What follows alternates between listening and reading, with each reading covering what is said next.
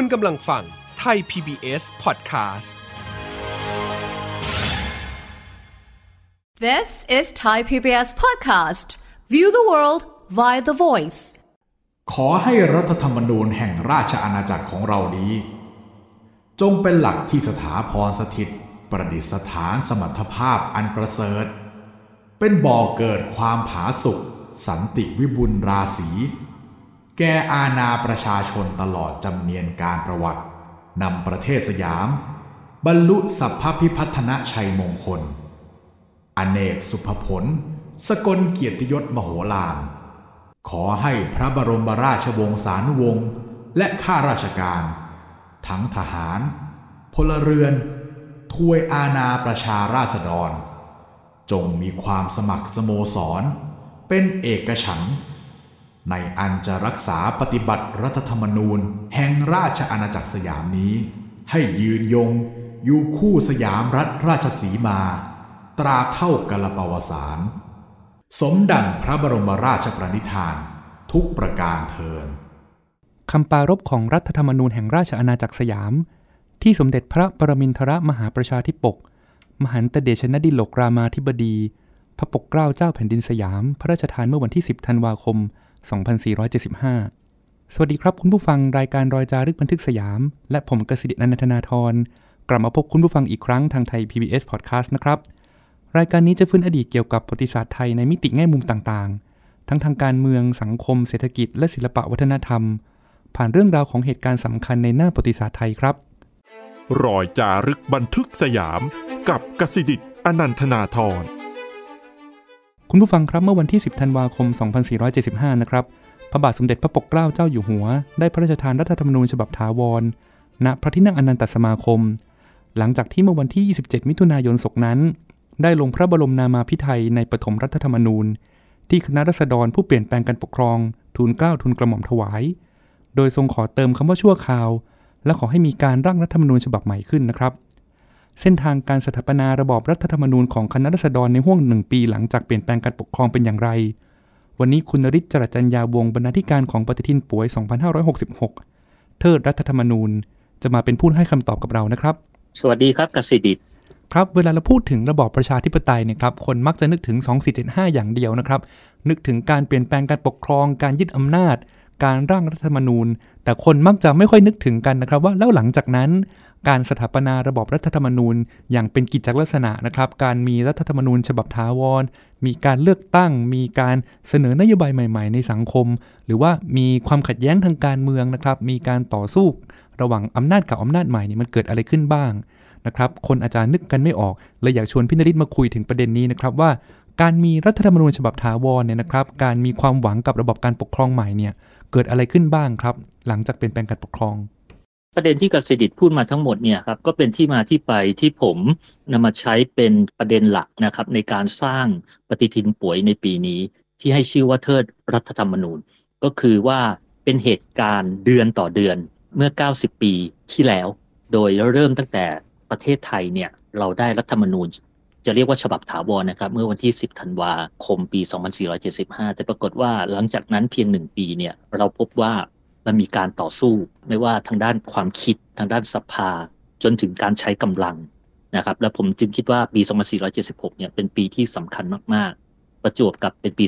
2566 ซึ่งก็ครบกับเหตุการณ์นั้นพอดีนะฮะครบ 90 ปี ผมจึงนำเรื่องราวทั้งหมดเนี่ยมาประกอบเป็นเรื่องหลักนะครับในการนำเสนอปฏิทินในปีนี้ ต่อจากปีที่แล้วนะฮะที่ว่าใช้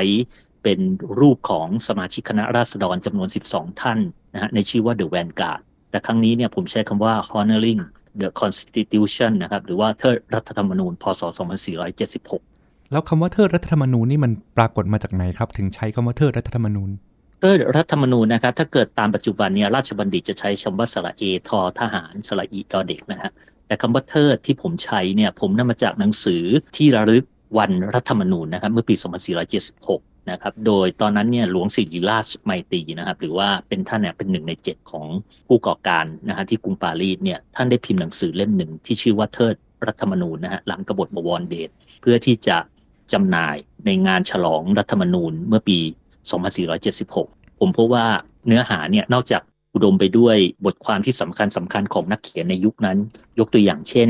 แม้แต่กุหลาบสายประดิษฐ์นะฮะก็คือได้เขียนบทความแรกก็คือ ลาก่อนรัฐธรรมนูญในหนังสือเล่มนี้ ซึ่งหนังสือเล่มนี้เนี่ยบนปกเนี่ยเขียนคำว่าเทิดรัฐธรรมนูญ เทิดแบบสระเอ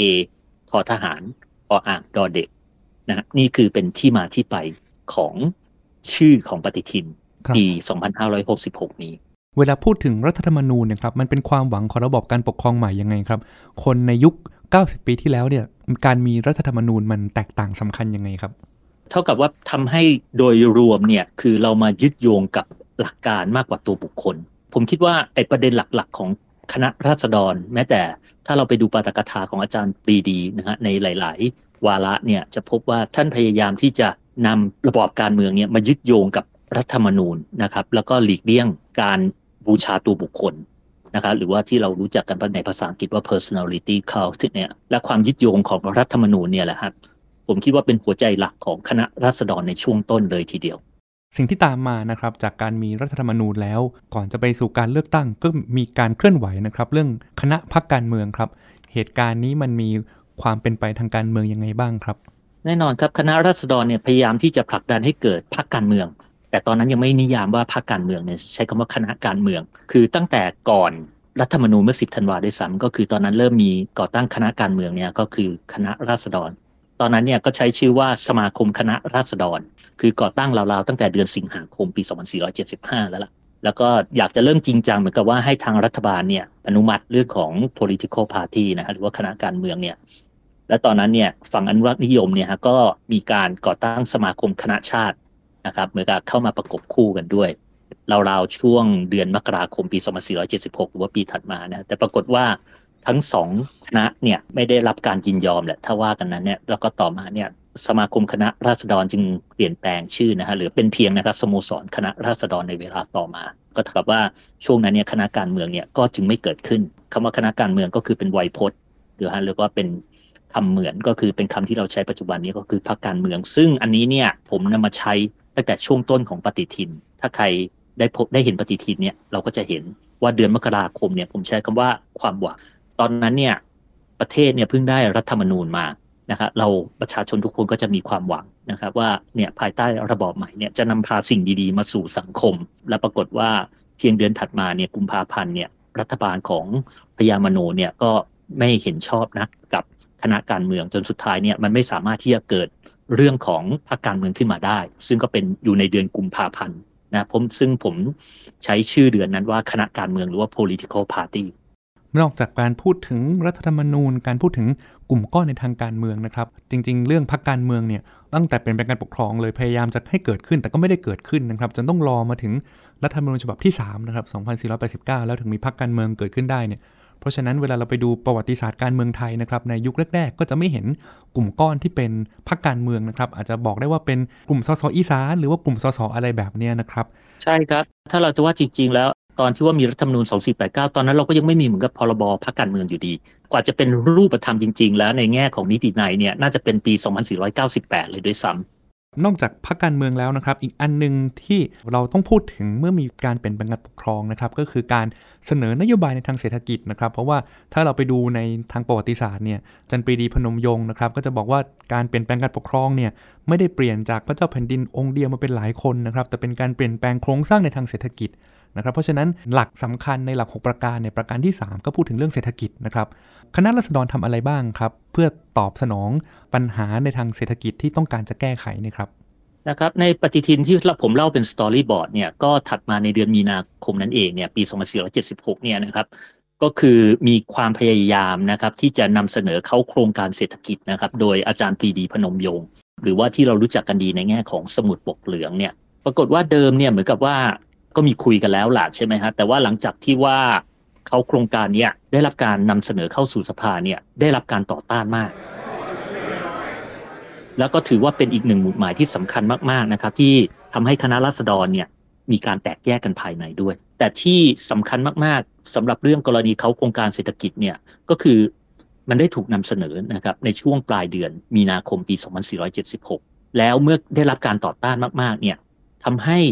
ในเดือนถัดมาเมษายน ซึ่งถือว่าเป็นปีใหม่ของปฏิทินเก่าเนี่ยนะฮะเกิดการปิดสภานะฮะโดยรัฐบาลของพระยามโนปกรณ์นิติธาดาเนี่ยนะแล้วก็พร้อมด้วยตามมาด้วยกฎหมายคอมมิวนิสต์พระราชบัญญัติว่าด้วยคอมมิวนิสต์เนี่ยวันที่ 2 เมษายนเนี่ยเอามาติดติดกัน ซึ่ง 2 อย่างเนี่ยล้วนแต่ไม่เป็นคุณกับอาจารย์ปรีดีนะฮะแล้วก็ส่งผลให้อาจารย์ปรีดีเนี่ยอีก 2 อาทิตย์ต่อมาเนี่ยนำพาตัวเองเนี่ยออกนอกประเทศไปอยู่ที่ประเทศฝรั่งเศสเมื่อวันที่ 12 เมษายน ปี 2476 เราอาจจะอธิบายอย่างนี้ได้นะครับว่า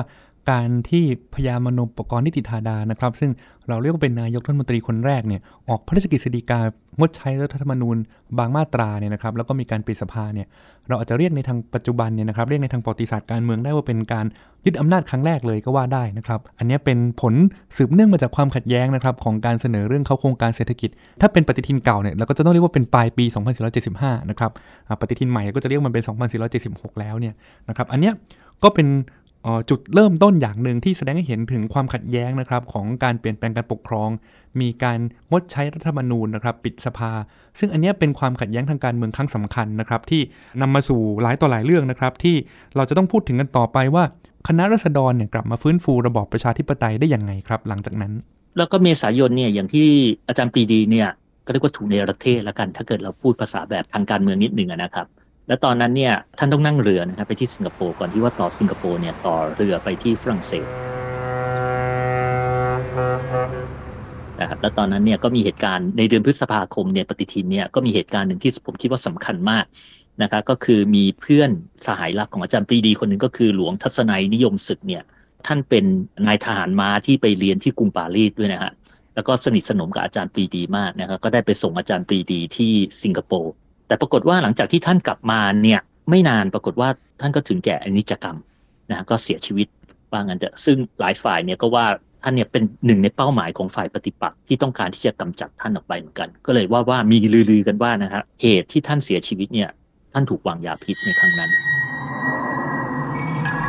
แล้วก็ในสถานการณ์ในขณะนั้นเนี่ยก็ค่อนข้างเขาเรียกว่าชุลมุนพอสมควร จนเมื่อมาถึงเดือนมิถุนายนเนี่ย มันก็เกิดเหตุการณ์การลาออกนะครับของสี่ทหารเสือ แล้วก็เหตุการณ์มากมายเนี่ยนะซึ่งล้วนแต่ทิศทางเนี่ยดูจะไม่ค่อยเป็นคุณกับทางคณะราษฎรนักจนสุดท้ายแล้วเนี่ยพระยาพหลเนี่ยจึงตัดสินใจนะฮะที่จะร่วมมือกับนายทหารหนุ่ม อย่างหลวงพิบูลสงครามนะครับหรือว่าต่อมาก็คือจอมพลปพิบูลสงครามนะครับและอีกท่านก็คือหลวงสุพัชราไสยนะครับก็คือนำกำลังทหารเนี่ยยึดอำนาจนะครับหรือว่ารัฐประหารเนี่ย รัฐบาลของพระยามโนปกรณ์นิติธาดาเมื่อวันที่ 20 มิถุนายน ปี 2476 หรือพูดง่ายๆเนี่ยก็คือขาดอีก 4 วันเนี่ยก็จะครบ 1 ปี แห่งการเปลี่ยนแปลงการปกครองวันที่ 24 มิถุนายน ปี 2475 นะครับแล้วก็เหตุการณ์ครั้งนี้มันสำคัญอย่างไร มันก็คือสิ้นสุดในแง่ของการประนีประนอมกับระบอบเก่าของคณะราษฎร เพราะอย่างไรเพราะว่าเมื่อเกิดการรัฐประหารแล้วเนี่ยก็มีการเขาเรียกว่าขับพระยามโนปกรณ์เนี่ยออกจากอำนาจนะครับ แล้วก็ทางคณะรัษฎรเนี่ยนะฮะแล้วก็ได้ยกพระยาพหลเนี่ยขึ้นสู่ตำแหน่งนายกรัฐมนตรีคนที่สองของ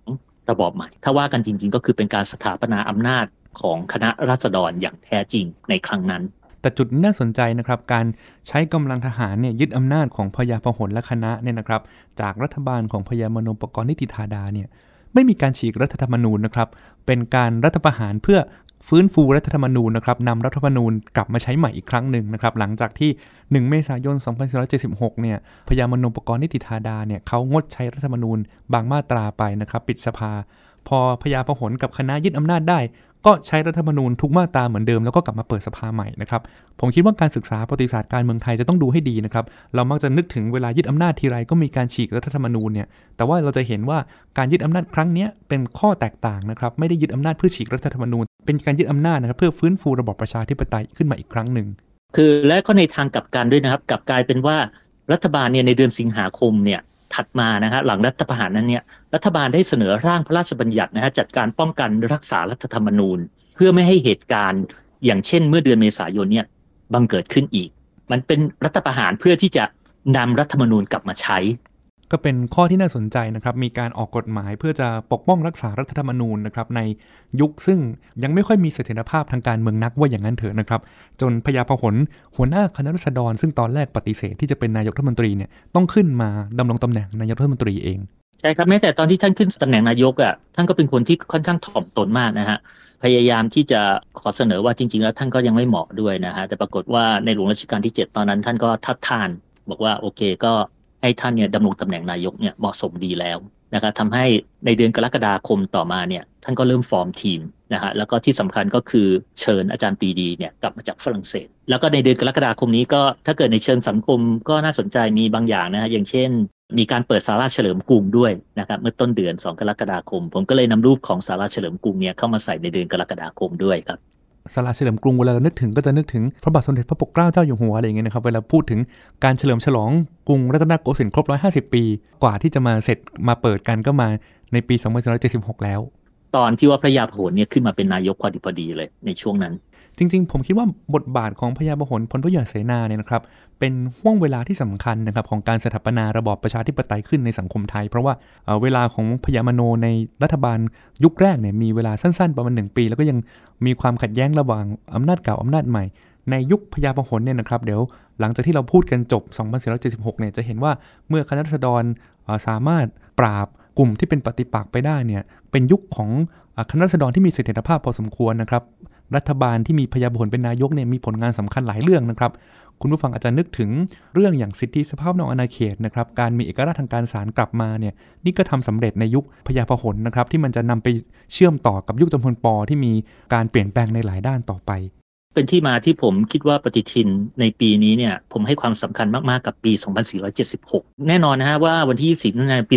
2475 เนี่ยก็คือเป็นจุดก่อกำเนิด แต่ในแง่ของปี 2476 ผมถือว่าเป็นการสถาปนาอำนาจครั้งสำคัญนะของคณะราษฎร แล้วก็รูปปกที่ผมใช้เนี่ยก็คือรูปของอาจารย์ปรีดีกับจอมพล ป. พิบูลสงครามเนี่ยผมถือว่าโดยมีโดยตรงกลางเนี่ยมีพระยาพหล เราต้องยอมรับนะฮะว่าการสถาปนาอำนาจเมื่อปี 2476 เนี่ยตัวละครหลักก็คือบุคคล 3 ท่านนี้จริง ๆ เมื่อสักครู่เราพูดกันไปถึงว่าหลังจากความขัดแย้งในการเสนอเค้าโครงการเศรษฐกิจนะครับ นายปรีดีพนมยงค์ก็ต้องลี้ภัยไปที่ฝรั่งเศส หลังจากกลับมาฟื้นฟูประชาธิปไตยโดยคณะของพระยาพหลแล้วเนี่ยอาจารย์ปรีดีถึงถูกเรียกตัวกลับมา แล้วก็มีการไต่สวนกันนะครับ เรื่องเป็นคอมมิวนิสต์หรือไม่เป็นคอมมิวนิสต์จนสุดท้ายท่านก็ปราศจากมลทินมัวหมองนะครับปรีดีก็กลับมามีบทบาทใน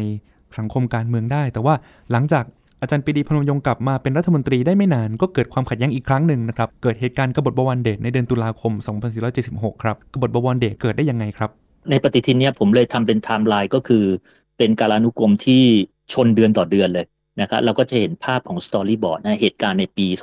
2476 คือหลังจากเดือนสิงหาคมเนี่ยมันก็จะมีการพยายามเสนอพระราชบัญญัติจัดการป้องกันรักษารัฐธรรมนูญแล้วนะครับ แล้วก็เมื่อกันยายนถัดมาเนี่ยวันที่ 1 กันยายนเนี่ยอาจารย์ปรีดีก็ลงเรือพร้อมกับท่านผู้หญิงพูนสุขนะครับ ก็คืออำลากรุงปารีสนะครับแล้วก็นั่งเรือเนี่ยมาที่สิงคโปร์นะครับแล้วก็เดินทางมาถึงประเทศไทยเนี่ยประเทศสยามเนี่ยปลายเดือนนั้นพอดีเลย 29 กันยายนนะฮะแล้วปรากฏว่าหลังจากที่ท่านกลับมาแล้วเนี่ยท่านก็เข้ามานะครับมีส่วนในการเมืองการปกครอง แต่ไม่ถึงครึ่งเดือนเนี่ยมันก็เกิดเหตุการณ์ที่สำคัญมากๆนะครับ ก็คือเรื่องของ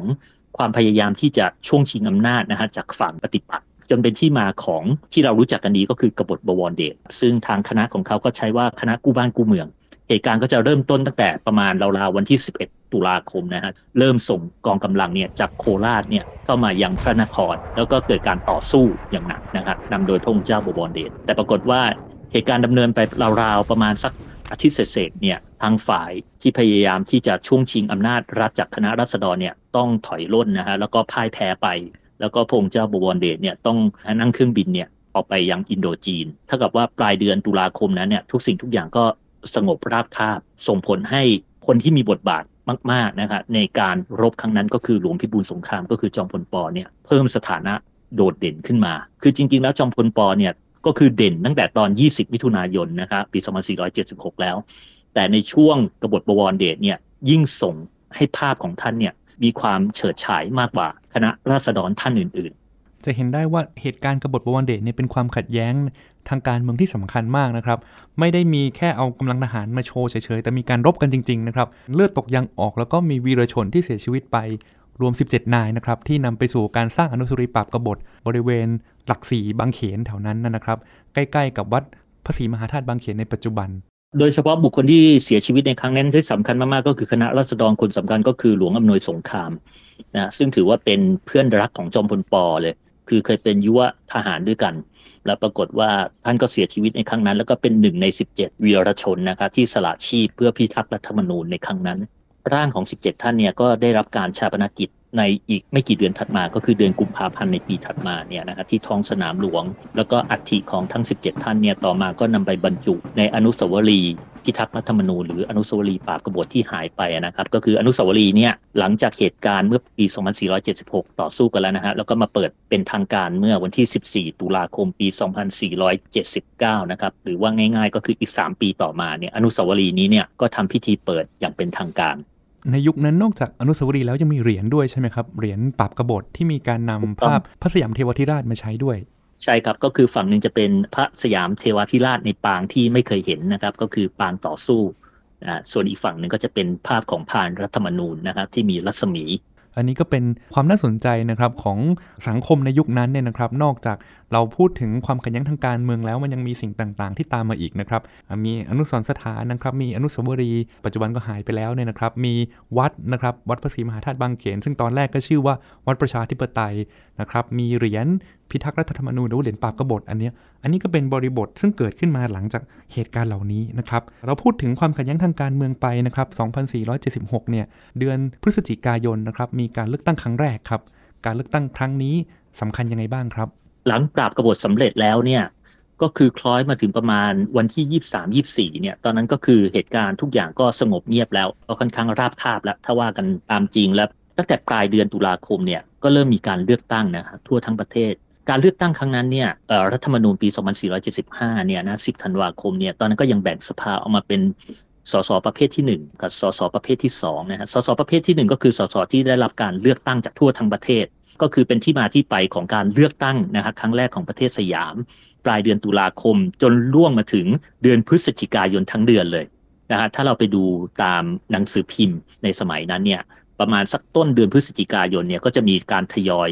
รายงานผลการเลือกตั้ง เลือกตั้งเนี่ยเข้ามาที่พระนคร ตอนนั้นเนี่ยการเลือกตั้งเนี่ยเลือกตั้งอย่างไรก็คือเลือกตั้งผ่านผู้แทนตำบล ไม่ใช่เป็นการเลือกตั้งโดยตรงนะครับก็คือยังต้องผ่านผู้แทนตำบลเนี่ยเข้าไปเลือกสสอีกทีหนึ่งสสประเภทหนึ่งเนี่ยจะมีทั้งสิ้น 78 ท่านนะครับที่เลือกมาจากทั้งประเทศ 70 จังหวัด เพราะฉะนั้นตรงเนี้ยผมจึงนำเหตุการณ์เมื่อการเลือกตั้งครั้งนั้นเนี่ยมาใช้เป็นภาพประกอบในปฏิทินเดือนพฤศจิกายนปี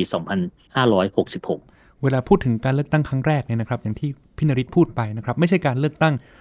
ทางตรง หมายถึงประชาชนไม่ได้เลือกผู้แทนได้โดยตรงเลยนะครับ ไม่ได้เลือกพร้อมกันทั้งประเทศแบบนั้น แต่ว่าเป็นการเลือกตั้งทางอ้อมนะครับ ในกติกาในยุคแรกเนี่ยเรากำหนดว่าให้มีการเลือกตั้งในระดับตำบลก่อนใช่ไหมครับ มีผู้แทนตำบลถึงเอาผู้แทนตำบลเนี่ยมาเลือกผู้แทนราษฎรอีกชั้นหนึ่ง เราจะเห็นได้ว่าการเกิดขึ้นของการเลือกตั้งเนี่ยมันเป็นการเปิดโอกาสทางการเมืองที่สำคัญมากนะครับทำให้เราได้สมาชิกสภาผู้แทนราษฎร จากทั้งในพระนครเองแล้วก็ในต่างจังหวัดเนี่ยซึ่งมีฐานอาชีพที่หลากหลายนะครับครูประชาบาล นักการเมืองท้องถิ่น หรือว่าข้าราชการขุนนางต่างๆเนี่ยก็เข้ามาสู่สนามเลือกตั้ง โดยเสมอภาคกันได้ อันนี้เป็นการเปิดโอกาสทางการเมืองที่สำคัญมากนะครับทำให้สภาเนี่ยหลังจากเป็นแป็นการปกครองมาแล้วเนี่ยมีสมาชิกสภาผู้แทนราษฎรที่เป็นผู้แทนจากการเลือกตั้งครั้งแรก ในปฏิทินก็จะเห็นนะฮะเหรียญผู้แทนตำบล ซึ่งนำมาใช้เป็นสัญลักษณ์สำคัญในเดือนพฤศจิกายนนี้ด้วย หลังจากมีการเลือกตั้งไปแล้วนะครับ ก็นำมาสู่การเปิดสภาครับ การเปิดสภาผู้แทนราษฎรเป็นยังไงบ้างครับ ในปีนั้น เราต้องอาจจะต้องย้อนมาคุยถึงเมื่อครั้งกบฏบวรเดชในเดือนตุลาคมก่อนนะครับ ตอนนั้นเนี่ยปรากฏว่าเมื่อกบฏบวรเดชเนี่ยล้มเหลวนะฮะแล้วตอนนั้นเนี่ยพระบาทสมเด็จพระปกเกล้าเนี่ยท่านก็เสด็จพระราชดำเนินเนี่ยด้วยเรือเนี่ยครับจากหัวหินเนี่ยไปยังจังหวัดสงขลา ถ้าเกิดเราศึกษาพระราชชีวประวัติของท่านเนี่ยนะครับก็จะเห็นว่าตอนนั้นเนี่ยท่านก็ได้ได้มีโอกาสได้ไปดูบรรยากาศการเลือกตั้งทางภาคใต้ด้วย แต่ปรากฏว่าเมื่อทางรัฐบาลเนี่ยสามารถที่จะเลือกตั้ง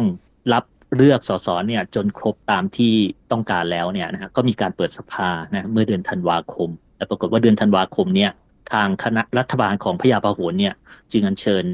พระบาทสมเด็จพระปกเกล้าเจ้าอยู่หัวเนี่ยนิวัตคืนสู่พระนครนะครับ เพื่อที่จะเปิดสภาในเดือนธันวาคม